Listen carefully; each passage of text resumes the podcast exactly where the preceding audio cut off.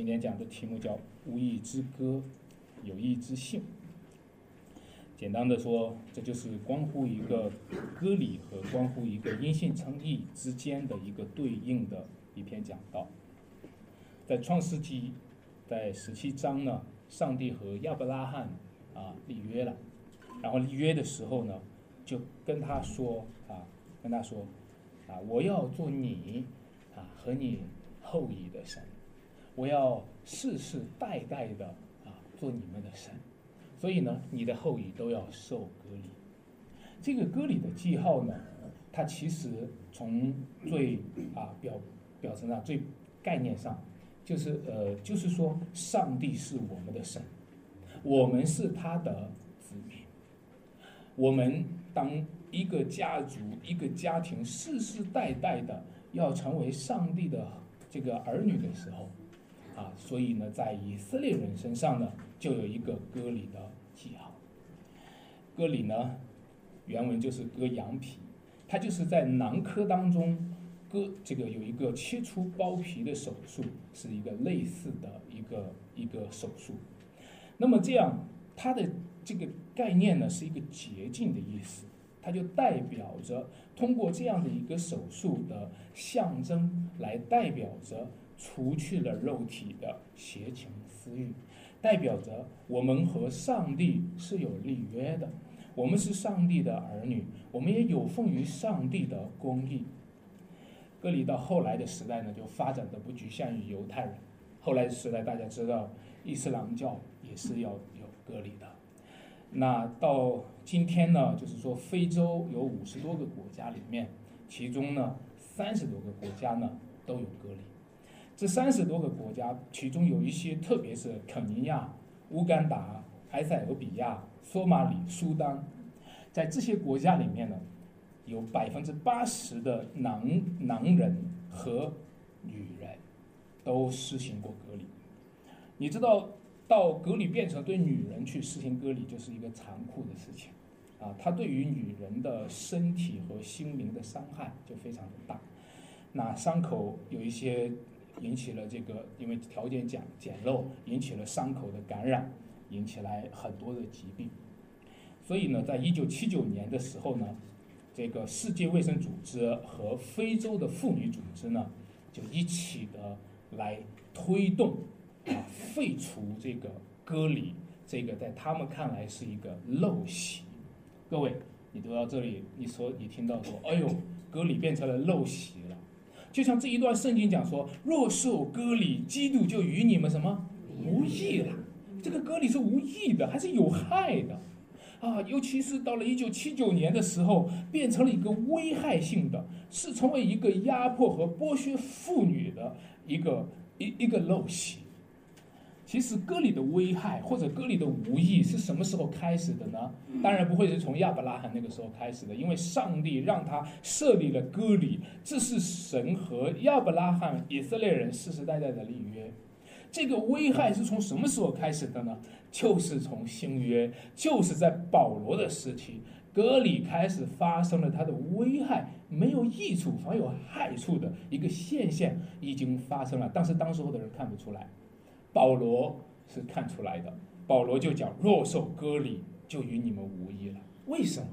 因为割礼正在取代福音，割礼正在取代基督，割礼正在取代因信称义。在这个时候，这个这个割礼就已经变成危害性的了。所以保罗在第一句话讲说：基督释放了你们，使你们得以自由。所以你们要什么？站稳。不要再被什么奴仆的恶辖制，这个话就是讲不要再受割礼，就是不要再被奴仆的恶辖制。这段经文里给你看见的是说，割礼代表的在那个时候代表的是个奴仆的恶。那我先讲第一个点啊，叫做割礼的倒车。你肯定会有一个问题。你说，哎，旧约中上帝不是让亚伯拉罕受割礼吗？旧约当中，上帝不是明确的说，啊，而且在创世纪十七章，他说，如果不受割礼的话，这个人就要从民中剪除。哎，明确的说，如果你不受割礼的话，你就不是以色列人；你若不受割礼，你就不是犹太人；如果你不受割礼，你就不不是这一个圈子里面的人；如果你不受割礼的话，你就不能够成为上帝的子民。割礼就很重要了。但是为什么在这段经文里面，割礼反而倒变成了有无益的，还有害的呢？为什么在这段经文里面，反而保罗说若受割礼，基督就与你们无益了呢？我们的简单的答案是，亚伯拉罕的时候受割礼叫往前走，保罗这个时候受割礼叫往后退。亚伯拉罕的那个时候，因为他们还没有和上帝立过约，这个时候要开始和上帝立约，从没有立约到与上帝立约，成为神的子民，这叫向前走。但是在保罗这个时候，在耶稣基督这个时候，格里是往后退，为什么呢？因为你从新约退到了什么旧约？你本来是靠着新约的福音成为了子民。我们今天是神的子民吗？我们是神的儿女吗？是凭着什么成为神的儿女？凭着耶稣基督的福音。我们凭什么成为神的儿女？是因为耶稣基督他是神的儿子，我们就成为了神的儿子，对吧？但是今天犹太人说不行，凭着耶稣也不行，还得受割礼。那么这样的话，就变成了在。亚伯拉罕的时代，割礼是代表着走向福音的；但是在保罗这个时代，割礼是代表着偏离福音的。亲爱的弟兄姐妹们，所以呢，在这个时候，割礼就成为一个倒车，割礼就成为一个啊变异的变化的一个过程。那你想一想，割礼是成为犹太人呢，还是割礼要成为神的子民呢？对于外邦人来，对于外邦人来信主的时候，犹太人说：“你们要受隔离。”这个时候是让他们成为犹太人，但实际上，你知道福音的意义是我们要成为神的子民，而不是要成为犹太人。在旧约的时候，成为犹太人和成为神的子民是一回事；但是在新约的时候，成为神的子民和成为犹太人不是一。在旧约的时候，要成为神的子民和成为犹太人是一回事，所以必须受隔离；但是在新约的时候，成为神的子民和成为犹犹太人是两回事，因为你是外邦人，一样通过耶稣基督可以成为神的儿女。所以你再强迫他去受隔离，隔离不再是代表恩典，隔离代表的是从恩典中坠落了。保罗说：“若受隔离。”你们就与基督隔绝，从恩典中坠落了。当时候亚伯拉罕听到割礼的消消消息的时候，他就说：“哎呦，我听到福音了。”但是今天他们在讲割礼的时候，你就是听到的是偏离福音的另一个福音。所以呢，这个时候割礼成为了一个倒退，就是从大学从倒退到了小学。保罗说：“你们又回归了那懦弱无用的小学。”就是从自由退回到奴役，你们得以自由，不要再被奴仆的恶辖制。我们说歌里是个倒车，对吧？不仅是倒车，倒车倒的还成了这个翻车的事故。在第七节这样讲，保罗说：“你们向来跑得好，有谁什么拦住你们呢？你们向来跑得好，你们开车开得好好的。”有谁拦住你们呢？为什么要开倒车呢？你们开车开的好好的，为什么要忽然掉头呢？为什么要掉头又回去了呢？在七月八号的时候，贵州的安顺的那个事故，我想大家都看到了，就是一个公交车忽然左转，三十秒之内就冲到水库里面。我想大家都看到了，大家也分析了那个司机的很多的心理。所以他的女儿是曾经跳跳跳水库的，可能是，呃，他走到那里，可能想起来以后冲进去的。那我们不管那个事情是怎么样，但是保罗今天就责备加拉太人，他说：“你们为什么要掉头呢？你们向来跑得好，你们为什么要开倒车呢？你们为什么要忽然左转三十秒就冲到水库呢？”你们为什么要制造一个翻车的事故，造成一个属灵的灾难呢？一个在福音里面的人，现在再回到了割礼派，这是一个属灵的灾难；一个在基督里面的人。他现在偏离了基督，再回到了律法之下去受割礼，这是个属灵的灾难。一个已经在基督里、福音里得了自由的人，现在又变成了一个奴隶，成为了一个伏在奴仆的恶下的人，这是一个属灵的灾难。一个基督徒信主本来是得自由，最后信的越来越不自由，这是灾难。一个基督徒信主本来是得着儿女的位分，最后我们都信着信的越来不像一个健康的人，这是一个属灵的灾难。我们假设一下，那个公交司机哈，那个贵贵州安顺的公交司机，如果为他他为自己辩解说啊，因为我是，尤其我我我真的有一个假设不敢假设，假如他是个基督徒，他说是上帝带领他。呃，我真的没有办法去假设这样的一个想象。他如果说我心里听到一个声音，我每次祷告都是说，祷告完就说主啊，求你指示我。有时候好多基督徒也是这样的嘛。我我我我我不是一个开车的司机，我以前骑着自行车，我也祷告过嘛，主啊，求你带领我，然后一边骑自行车把眼睛就闭上，你带领我。如果一个公交车的司机也是这样子的说：“哦，主啊，求你带领我怎么开车，往哪个方向，然后往左一转，把眼睛一闭，主会带领我的。”你一定说这是多么糟糕的、可怕的假设，这是糟糕的一个信仰，是吧？但是我就觉得今天的基督徒很多人都是这么在信，是吗？是吗？只是没有造成那么程度的、那么严重的、那么外在的显出来的灾难而已。我们的内在都在走一些灾难。我们遇到一些关键原则的时候，有时候把眼睛一闭，主啊，就这么办吧，是吧？各位，保罗说：“你们这样的劝导，不是出于那招你们的。”基督徒很可怜呢。可怜的分不清什么是呼召，什么是搅扰，那是搅扰你们，但是你却那是神呼召你，那是神带领我的。我祷告了，我祷告的时候，神里心里有个声音对我那么说了。啊，这是多么可怕的！这是一个异端的教导，这是一个搅扰，这是一个错谬的搅搅扰。基督徒。应该祷告吗？当然应该祷告了。应该寻求神的声音吗？当然应该寻求神的声音。但是我们需要留意，什么时候是我们在祷告当中听声音的，什么时候不是这样子的？我来，让我来给你举。我们现在需要分清什么叫做前、后、左、右。作为一个基督徒，今天这个歌里是个倒车，但是我们开车往前走的时候，我们或者是走路往前走的时候，我们要分清什么是前后左右。前后是绝对的，左右是相对的。跟我说一次好吗？前后是绝对的，左右是相对的。如果你不知道往左还是往右，你没有一个方向的时候，你祷告说主啊，求你指示我，我现在左右为难，是吧？我现在不知道该怎么走，这是一个左右的事儿，我就祷告主神啊，求你指示我。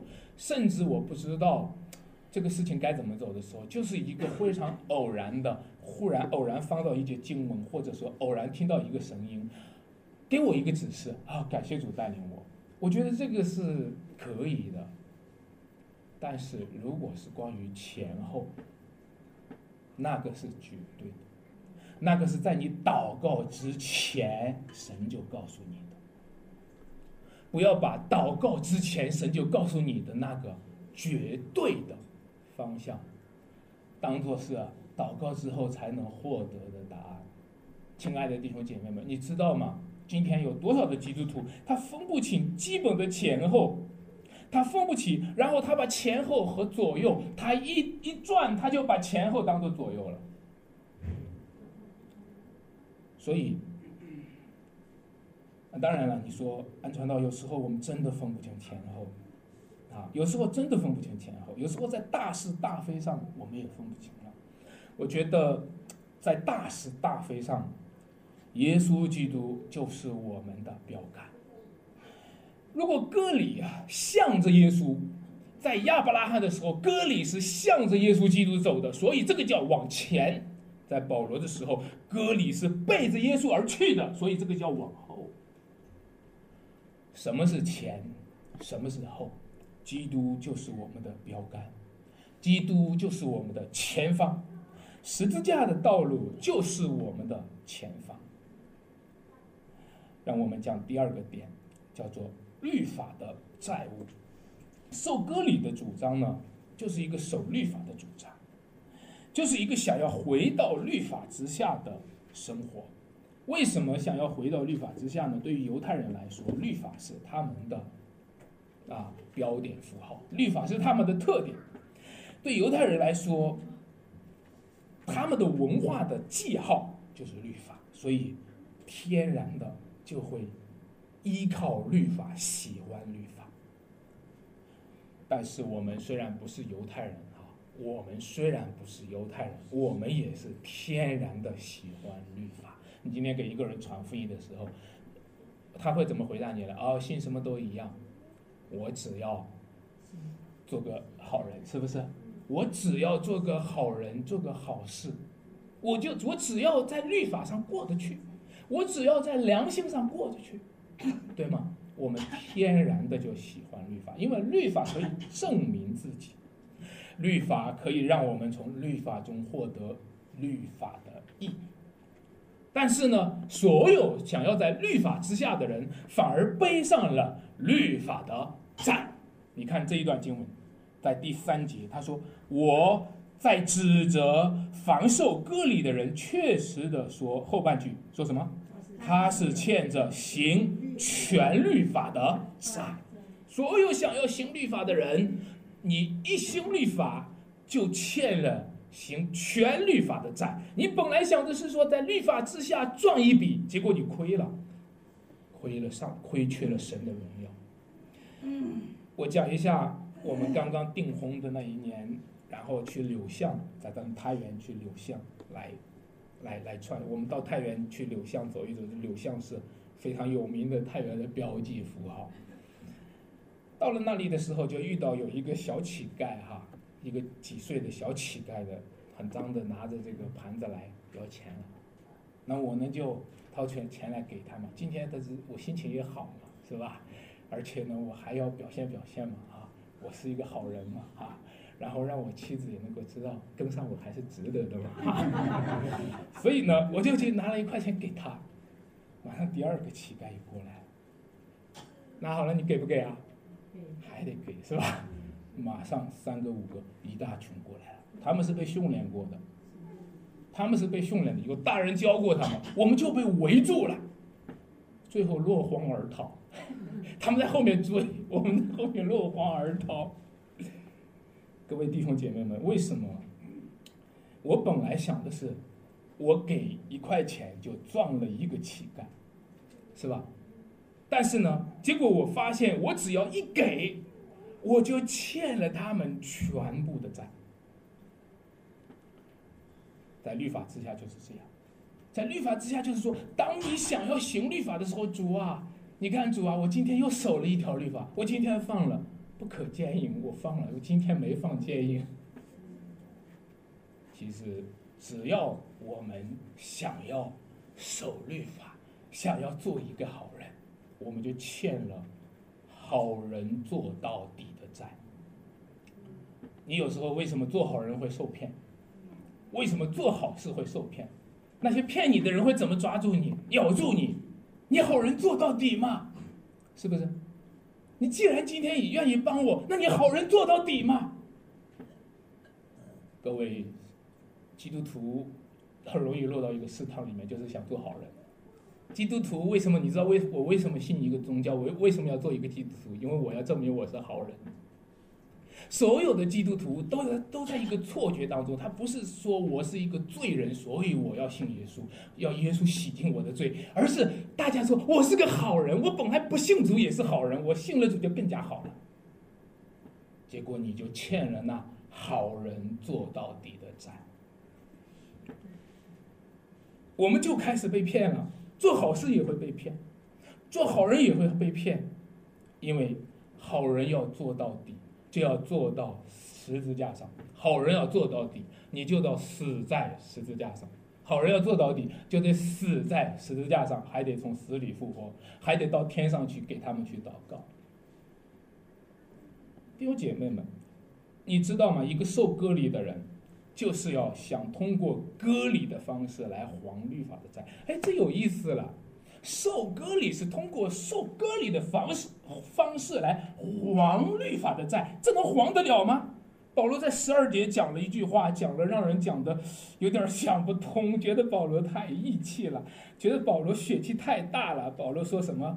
恨不得那搅乱搅乱你们的人把自己什么隔绝了。你说这个词儿说到咱们中国话白一点，用中国的语言就是说，恨不得那些受割礼的把自己都阉割了。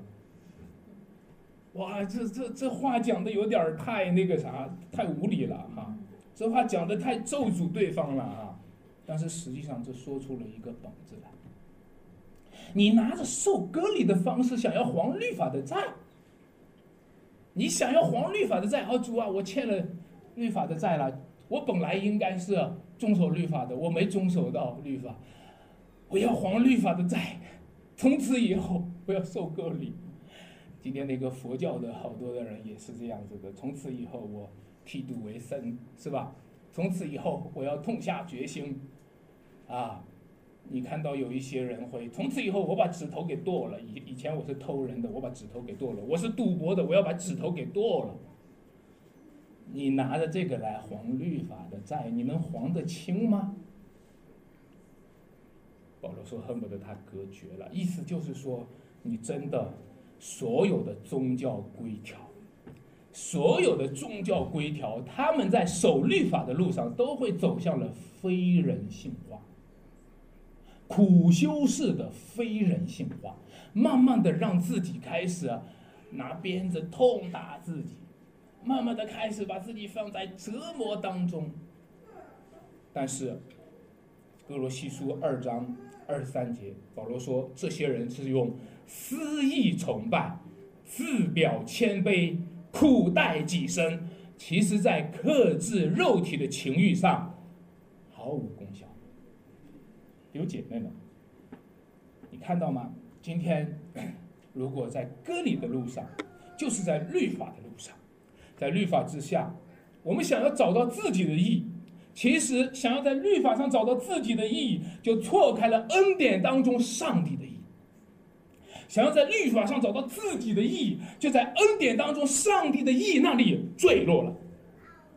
你本来是在恩典之下，你是被免灾的人，在恩典之下就是要赦免我们罪过的人。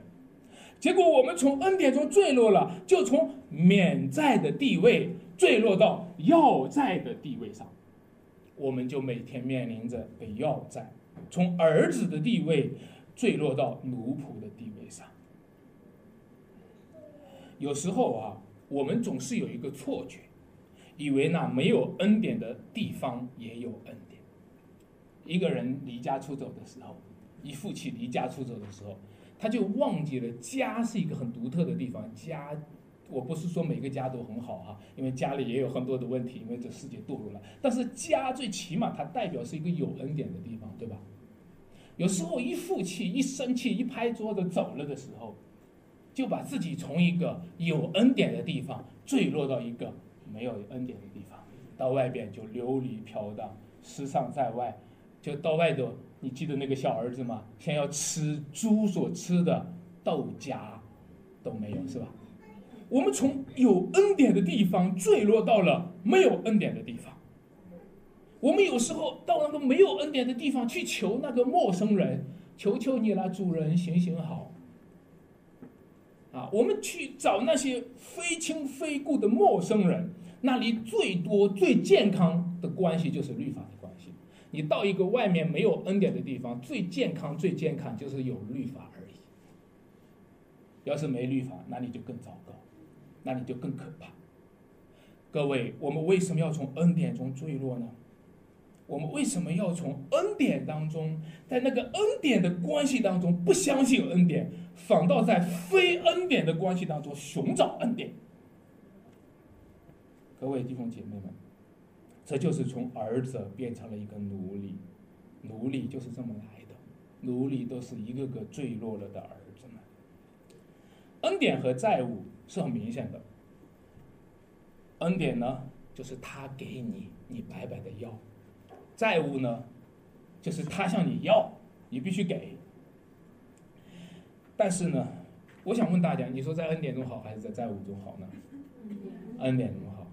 但是我告诉大家，现实当中很多人选择了在债务中，很多人选择了在债务中一辈子，宁愿一辈子和债务打交道，也不要回恩典，就像那些永远不要回家的人一样子的，宁愿一辈子就停留在债务关系当中，在外面。啊，在家靠父母，出门靠朋友，在外面认识几个朋友，就通过这个关系，通过这个非恩典的圈子里面，想要建立一个恩典的气候，不愿意回到恩典当中。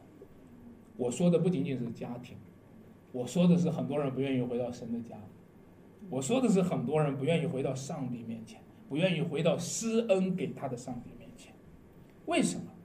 因为恩典否认了他的自主性，恩典要求他承认那位施恩的主。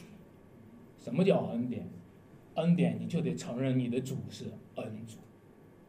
哎呦，如果要我承认他是恩主，就把我的自主性没了，你明白吗？我一直是以我为主的，现在一旦我进入恩典，大家知道吗？信耶稣最难的地方在哪里？信耶稣最难的地方就是我是一个自主的人，让我却要承认他是主，对吧？你们发现没有？站在这里，你第一次到教会这里，站在这里要祷告，天父啊，我是个罪人，这是好羞辱的事情。我从来没说过这个话，是不是？我从来对人说的都是说，你你问问我，我哪里错了？从来我对外讲的时候，跟跟我这样的人打交道，你不是有福气了？但是你知道，一到教会，一到上帝面前，每一个人都需要承认我是一个罪人，只有你是主，我我不能做主，啊，你是我的主，你知道，这对于他来说是相当相当羞辱的事情，所以十字架就成为一个讨厌的事儿。这里讲的那个令人讨厌的十字架，为什么？因为十字架说我是个罪人，不当说我是个罪人，他说我这个罪人还是该死，不当是说这个。他说：“我这个该死的罪人，连死都不配，还得耶稣替我死。” 好，所以我我我前段时间我就跟一个朋友说，一个朋友说他想死，我就说你连死都不配，还得耶稣替你死啊！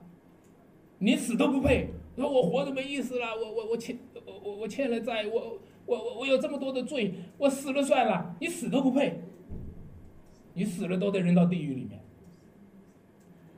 唯有一位耶稣能够替我们死，对吧？各位弟兄姐妹们，这十字架真的是太讨厌了，这大大影响了我的形象，它影响了我的自尊和自信。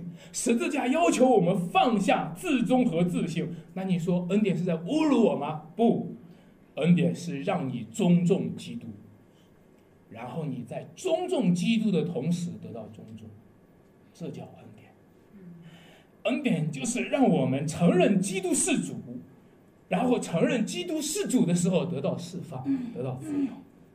恩典就是告诉我们说，我宁愿做基督的奴隶，所以我是自由的。这看起来不自由，其实是真正的自由。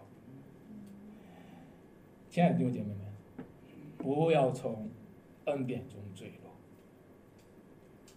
不要从恩典中坠落。也就是说，不要否认基督，不要承否认他是主，不要以自己为主，要不然的话，律法就会讨债，要不然的话，一生当中就会被债务缠身。我知道今天很多的人在现实的经济上债务缠身，但是这只是一个属灵上的反应，就是每一个人他的灵魂都在债务缠身的关境里。亲爱的弟兄姐妹们，我们都是罪人，我们都是欠债的人。但是耶稣为我们死了，在十字架上为我们死了，担当了我们的罪。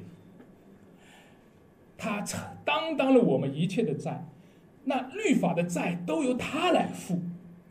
他为我们死了，所以我们甘心认他为主，住在他的恩典当中。如果你说我在家里面，我爸和我妈那个恩典很给力啊，当我很软弱的时候，我爸和我妈的那个恩典让我能够有力量。如果你说我结婚以后，我们夫妻之间一日夫妻百日恩，也非常给力。如果你说我们一家我在软弱的时候回到看到一个家庭很给力，让我今天说，耶稣基督的救赎之恩更加的给力。耶稣基督的救赎之恩是我们一切的力量的泉源。我们讲第三点，叫做信心的仁义。在这一段里面呢，通过割礼，关乎的公义哈，关于律法的义，我想到了好几个成语。第一个成语叫做割袍断义。保罗说，如果你要是受割礼的话，你就是在和主的恩典割袍断义。第二个词叫做恩断义绝。保罗说，如果你要受割礼的话，你就是与基督隔绝了，你就是从恩典中坠落了，你就是和上帝的恩典。恩断义绝，第三个词叫做忘恩负义。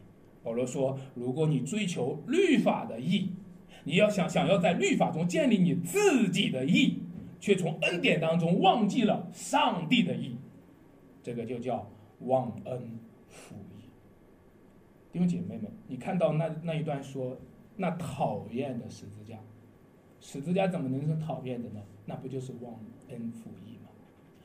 这里说，十字架其实呢，就是他为我们承受了救恩。今天我们不再是通过割礼获得义，不再是通过律法获得义，不再是通过行为获得义，不再是通过我要做个好人，我要做个好事获得义，而是因为耶稣基督他已经为我做完了所有的义。而是因为上帝在耶稣基督里面把这义赐给了我。那么，讲到恩典的时候，很多人就说：“安传道，恩典会不会强调恩典太多了呢？”因为人是有惰性的，这个惰性就是说，给他一点恩典，他就会犯罪，是吧？你要是给他立法的话，给他一点压力，逼着他，他就不敢犯罪，是吧？我们一般情况，大部分很难理解教会当中讲说恩典怎么能够让人自由？那一自由不就犯罪吗？恩典怎么可以让人获得一个成圣的生活呢？我们很难想象，很难理解，在耶稣基督的恩典里面，我们还能够过一个义的生活。大家都是这样子的，通过一个严酷的律法，逼着他好好干。你要是不干的话，就怎么样怎么样，然后他迫于压力，害怕这个刑罚，啊，害怕这个结果，不得不去做个好人，不得不去乖乖的、老老实实的、老实巴交的去做事。你知道为什么吗？为什么会这样？因为我们都是奴隶，奴隶的特性就是这样子。你给他一点好处，他就使坏，因为我们都是奴隶。你要是给他压力，他就乖。直到现在，好多的基督徒还是在说：“主啊，现在我要犯罪了哈！你要是真的，你要是实在不行，你就管教我就行了。”这就是显示了我们是个奴隶。直到现在，好多的弟兄姐妹们，他明明知道他所做的事儿是犯罪，他明明知道他所走在的那条路上是犯罪，但是他知道现在还在做。你知道为什么吗？你要是跟他谈，你知道为什么吗？他说到现在神还没管教我啊。你知道他的逻辑吗？神还没管教我，就是等于神同意我继续犯罪。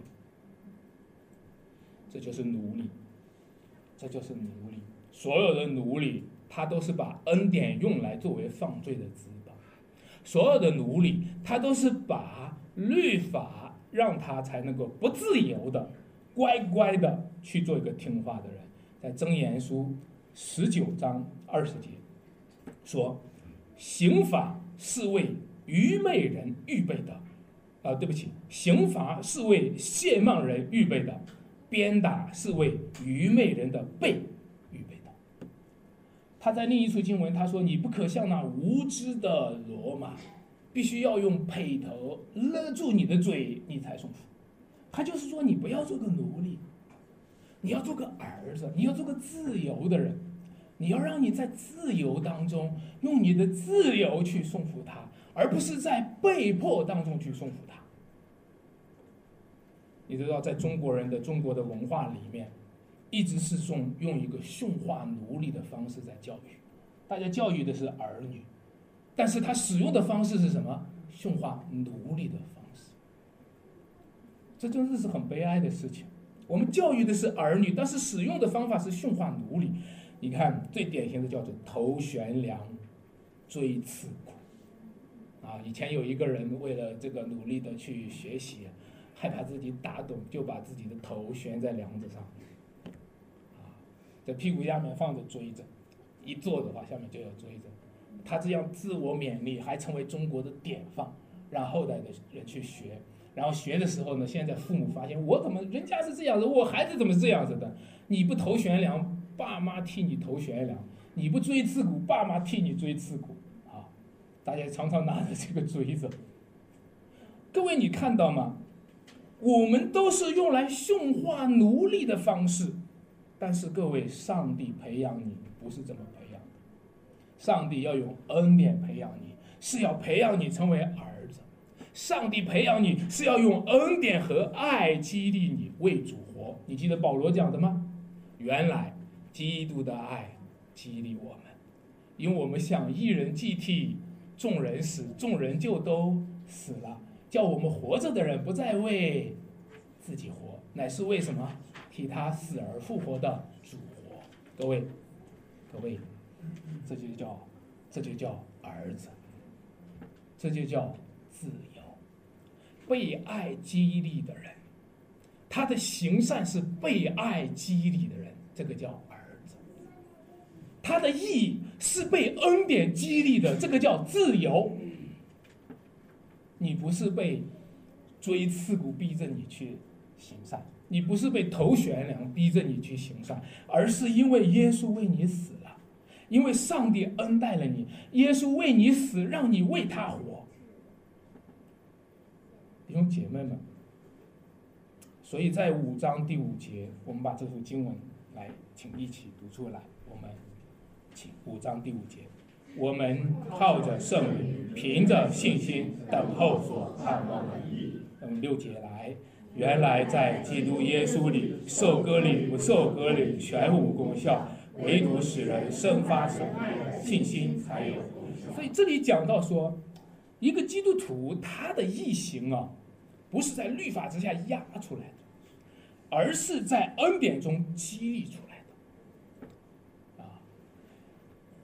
以前王一牧师讲到的时候，他就讲了一个例子。他说，有一个等待丈夫等待了很久的一个妻子，她的丈夫回来了，她就拼命的向他跑过去。他说，另一个人呢，有一只狗在后面追他，他也是拼命的跑。你们能听懂吗？他就说，我们现在现在就是在做这个赛跑，就是说一个人是因为被爱吸引在拼命的跑。另一个是被狗追，拼命的跑，我们就是在做这个比赛，是恩典吸引我们更多，还是恐惧压迫我们更多？亲爱的弟兄姐妹们，如果我们常常讲到良心的自由，那你只能在恩典中自由，只能在耶稣基督为你死，上帝的儿子为我们死复活，我们就是在这里。第五节。靠着圣灵，凭着信心等候所盼望的义。所以这段经文里面，它在其他的译本里面有类似的就是靠着灵，本着信，哈，或者说这个切望所盼，呃，这个切后所盼望之称义的，也就是让我们靠圣灵，不是靠肉体，凭信心，不是凭行为。我们是在等候，是在盼望，弟兄姐妹们，我我我想问你，你现在有没有盼望？好多的基督徒都知道了这个世界要被毁灭了，所以很没有盼望。好多的基督徒都看到了这个世界是堕落的，是现实的，所以没有盼望。但是这里说，其实正常的基督徒是充满了盼望。我们等候所盼望的义，我们是在盼望当中啊，生发出仁爱。啊这个爱就是凡事相信，凡事忍耐，凡事包容，凡事什么盼望。我们就是在盼望当中生发出仁爱来。所以有时候作为基督徒在行善的道路上，大家会矛盾。可能大多数的基督徒体验的是什么呢？我愿意做的善做不出来，我不愿意的恶反倒什么？做得出来，你知道为什么吗？因为我们在做奴隶，因为我们在律法之下做奴隶，所以我们最后愿意的善就做不出来，不愿意的恶就什么做出来。但是一个在恩典之下的人，你会发现，有时候你会发现，你过了好长时间，忽然发现你的生命，哎，我某一个东西好像在变化。啊如果在恩典之下的时候，你你有时候没有不经意的忽然发现，哦，好像我的某个习惯在变，好像我的某一个东西，我现在在摆脱它。各位弟兄姐妹们，这就是神在我们身上的工作，他在我们心里立志行事、用行福音的能力。所以割礼是无效的，在基督里割礼、受割礼、不受割礼全无功效。唯独使人生发仁爱的信心才有功效。在基督里面，神的意会落在我们头上；在基督里面，神的意会落在我们身上。各位，你注意啊，在律法之下，是我想要抓住那个意，但是却抓不住。我愿意为善的时候，便有恶把我抓住；我向着善去走过去的时候，便有恶就把我拦截了。但是在基督里呢，神的意义会落在我们身上，落在我们头上。它有点像一个人剃头的时候或者理发的时候。哎，各位，你知道吗？你在被上帝给你理发、剃头的时候，啊，你需要的只是什么呢？凭着圣灵，靠着信心去忍。我我我，一般情况是我家姐妹帮我理发。他理发，他有时间理发，我没时间理发，所以呢，有时候就是什么呢？造成了什么呢？理发师来等这个什么呢？理发人啊。我说的意思就是说，你知道吗？有时候上帝要在我们身上做工的时候，我们却没有去配合。这就是基督徒，你知道我们为什么生命没有改变吗？不是你立志为善不够。你也立志为善了，立志为善由得你啊，行出来却不由你，是吧？而是说，你只是在想着我要做什么，你从来不注意神在你身上做什么，神在你身上要做的时候你不配合，你只是说主啊，我要做个什么，我要立志为善，但是神的意要落在你头上的时候，你却不肯让你的头被理发，你却不肯让你自己坐下来。等待着他在你身上完成那个工作，亲爱的弟兄姐妹们，所以我就在想，我们今天有没有预备好？大家太忙了，大家主日也很忙，聚会都很忙，啊，其实上帝每一次给你做工的时候，我们往往没有预备好，凭着信心等候、忍耐和盼望，直到神的意在我们身上。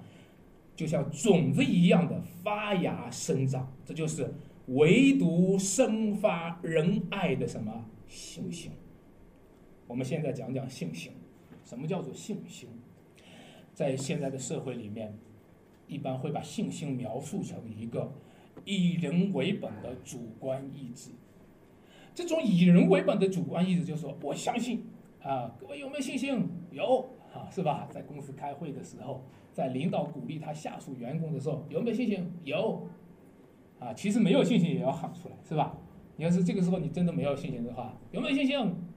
你迫于压力也得喊，是吧？啊，或者说你喊出来的时候，就是自己给自己打个 打个鸡血啊，自己把自己的一个主观意志推到一个极端的地步，是吧？或者呢，你推上几次呢，后来就没信心了。一般情况，大部分在公司里面，领导问有没有信心，有；到教会里面都是垂头丧气，来到教会里面软软弱弱。好，你就会发现，大家在外面都把精力都都对了，外面有没有信心？有。哈，我们要努力前行。哈，都在公司里喊了口号，然后到教会里面，你就看到大家都是一堆软软弱弱的，然后就需要。需要是主在你身上给你，给你处理你很多的问题，是吧？所以要么就是主观意志非常强，要么就是无力的概念游戏。到了教会的时候，说安弟兄啊，我们也知道要信，可是怎么样？大部分人现在开始概念就是信心是一个无力的概念游戏。那在这段经文里面，什么叫做信心？信心是承载主恩典的导体，请大家重述一次啊！信心是承载主恩典的导体。你会发现，信心并没有什么特别，但是信心呢，他所信的主的救恩是特别的。但是信心依然很重要，因为这个信心要承载恩典，信心需要是清澈的。所以在提摩太前书一章五节，他用了三个词来描述。他说：“这爱，讲到那个爱，哈，我们说到这个信心生发仁爱，对吧？”他说：“命令的总归乃是爱。”后半句说：“这爱是从三个清洁的心、无愧的良心和无伪的信心生发出来。”哦，他在讲说基督徒的生命里面的爱是从哪里来的？就是从我们今天用这三个词，我们综合起来讲信心：清洁的心、无亏的良心和无伪的信心。啊，我把这三个词呢，都放到信心里面来讲，就是说，其实弟兄姐妹们，我们现在需要做的就是一个。让自己清清澈澈的在上帝面前没有虚假的来去当当的去相信他，你知道吗？在教会当中，每一次敬拜神的时候，每一次祷告的时候，每一次面对面被神光照的时候，你会发现我们信心里面还有一些掺杂的东西需要处理，对吧？就是我们每一次到神面前来，都需要把那些伪劣的部分给拿掉。我们每一次再敬拜神、再聚会，就让我们的信心再清澈一点。再清澈一点，我们的信心就炼成铜金一样是清澈的，啊，我们的信心就炼成珠宝一样，一个珠宝，一个珠宝就是一个石头嘛。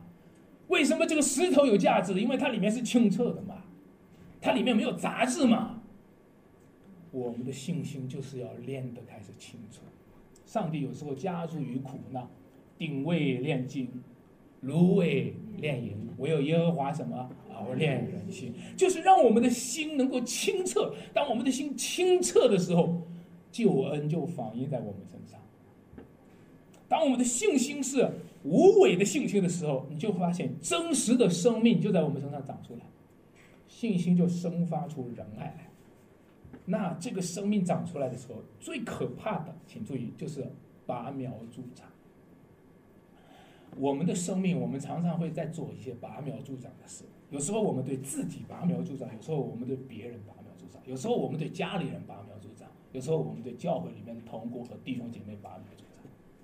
你发现没有？我们总喜欢拔苗助长，我们对生命，我们总是那种忍耐不了的人，我们总不是总不是像这里讲，靠着圣灵，凭着信心等候所盼望的弟兄姐妹，你上今天在教会当中有一批软软弱弱的基督徒，我真的是恨不得拔苗助长。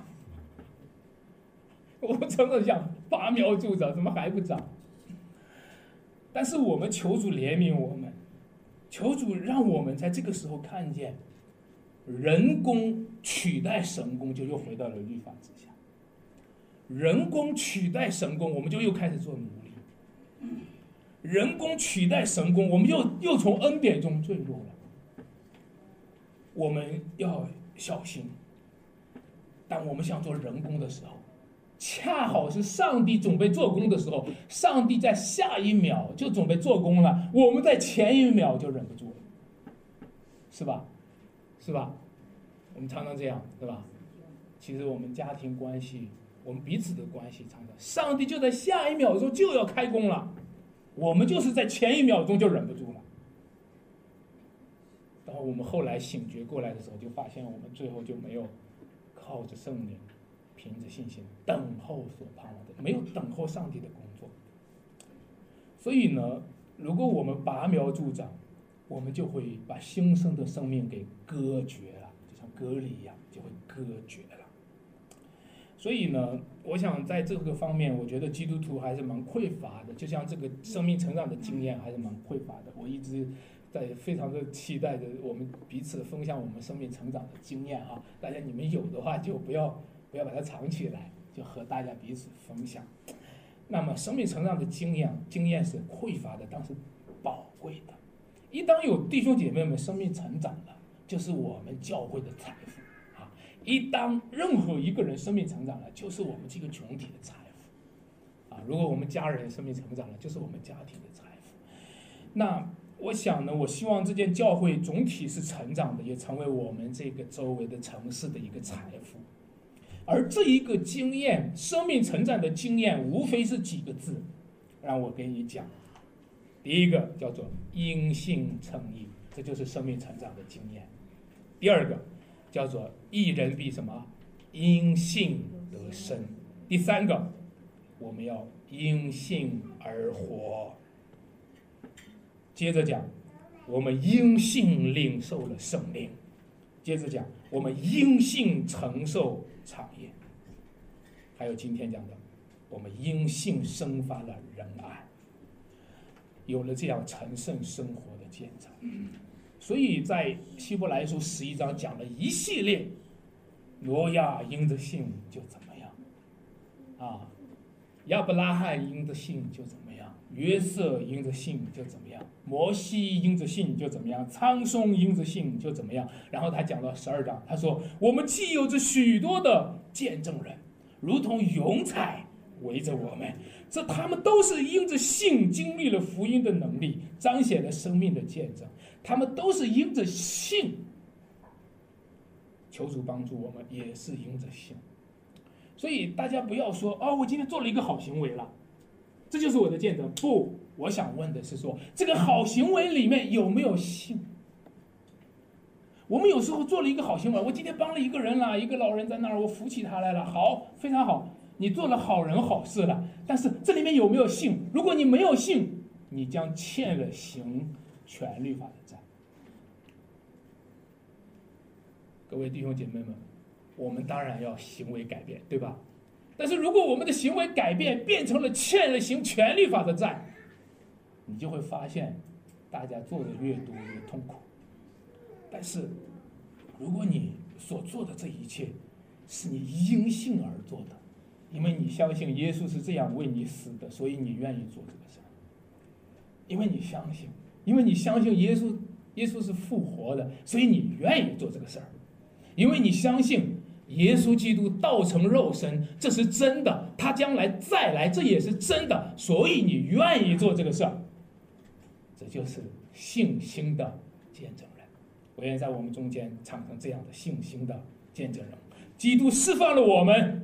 叫我们得以自由，各位要站稳，不要再被奴仆的辖制。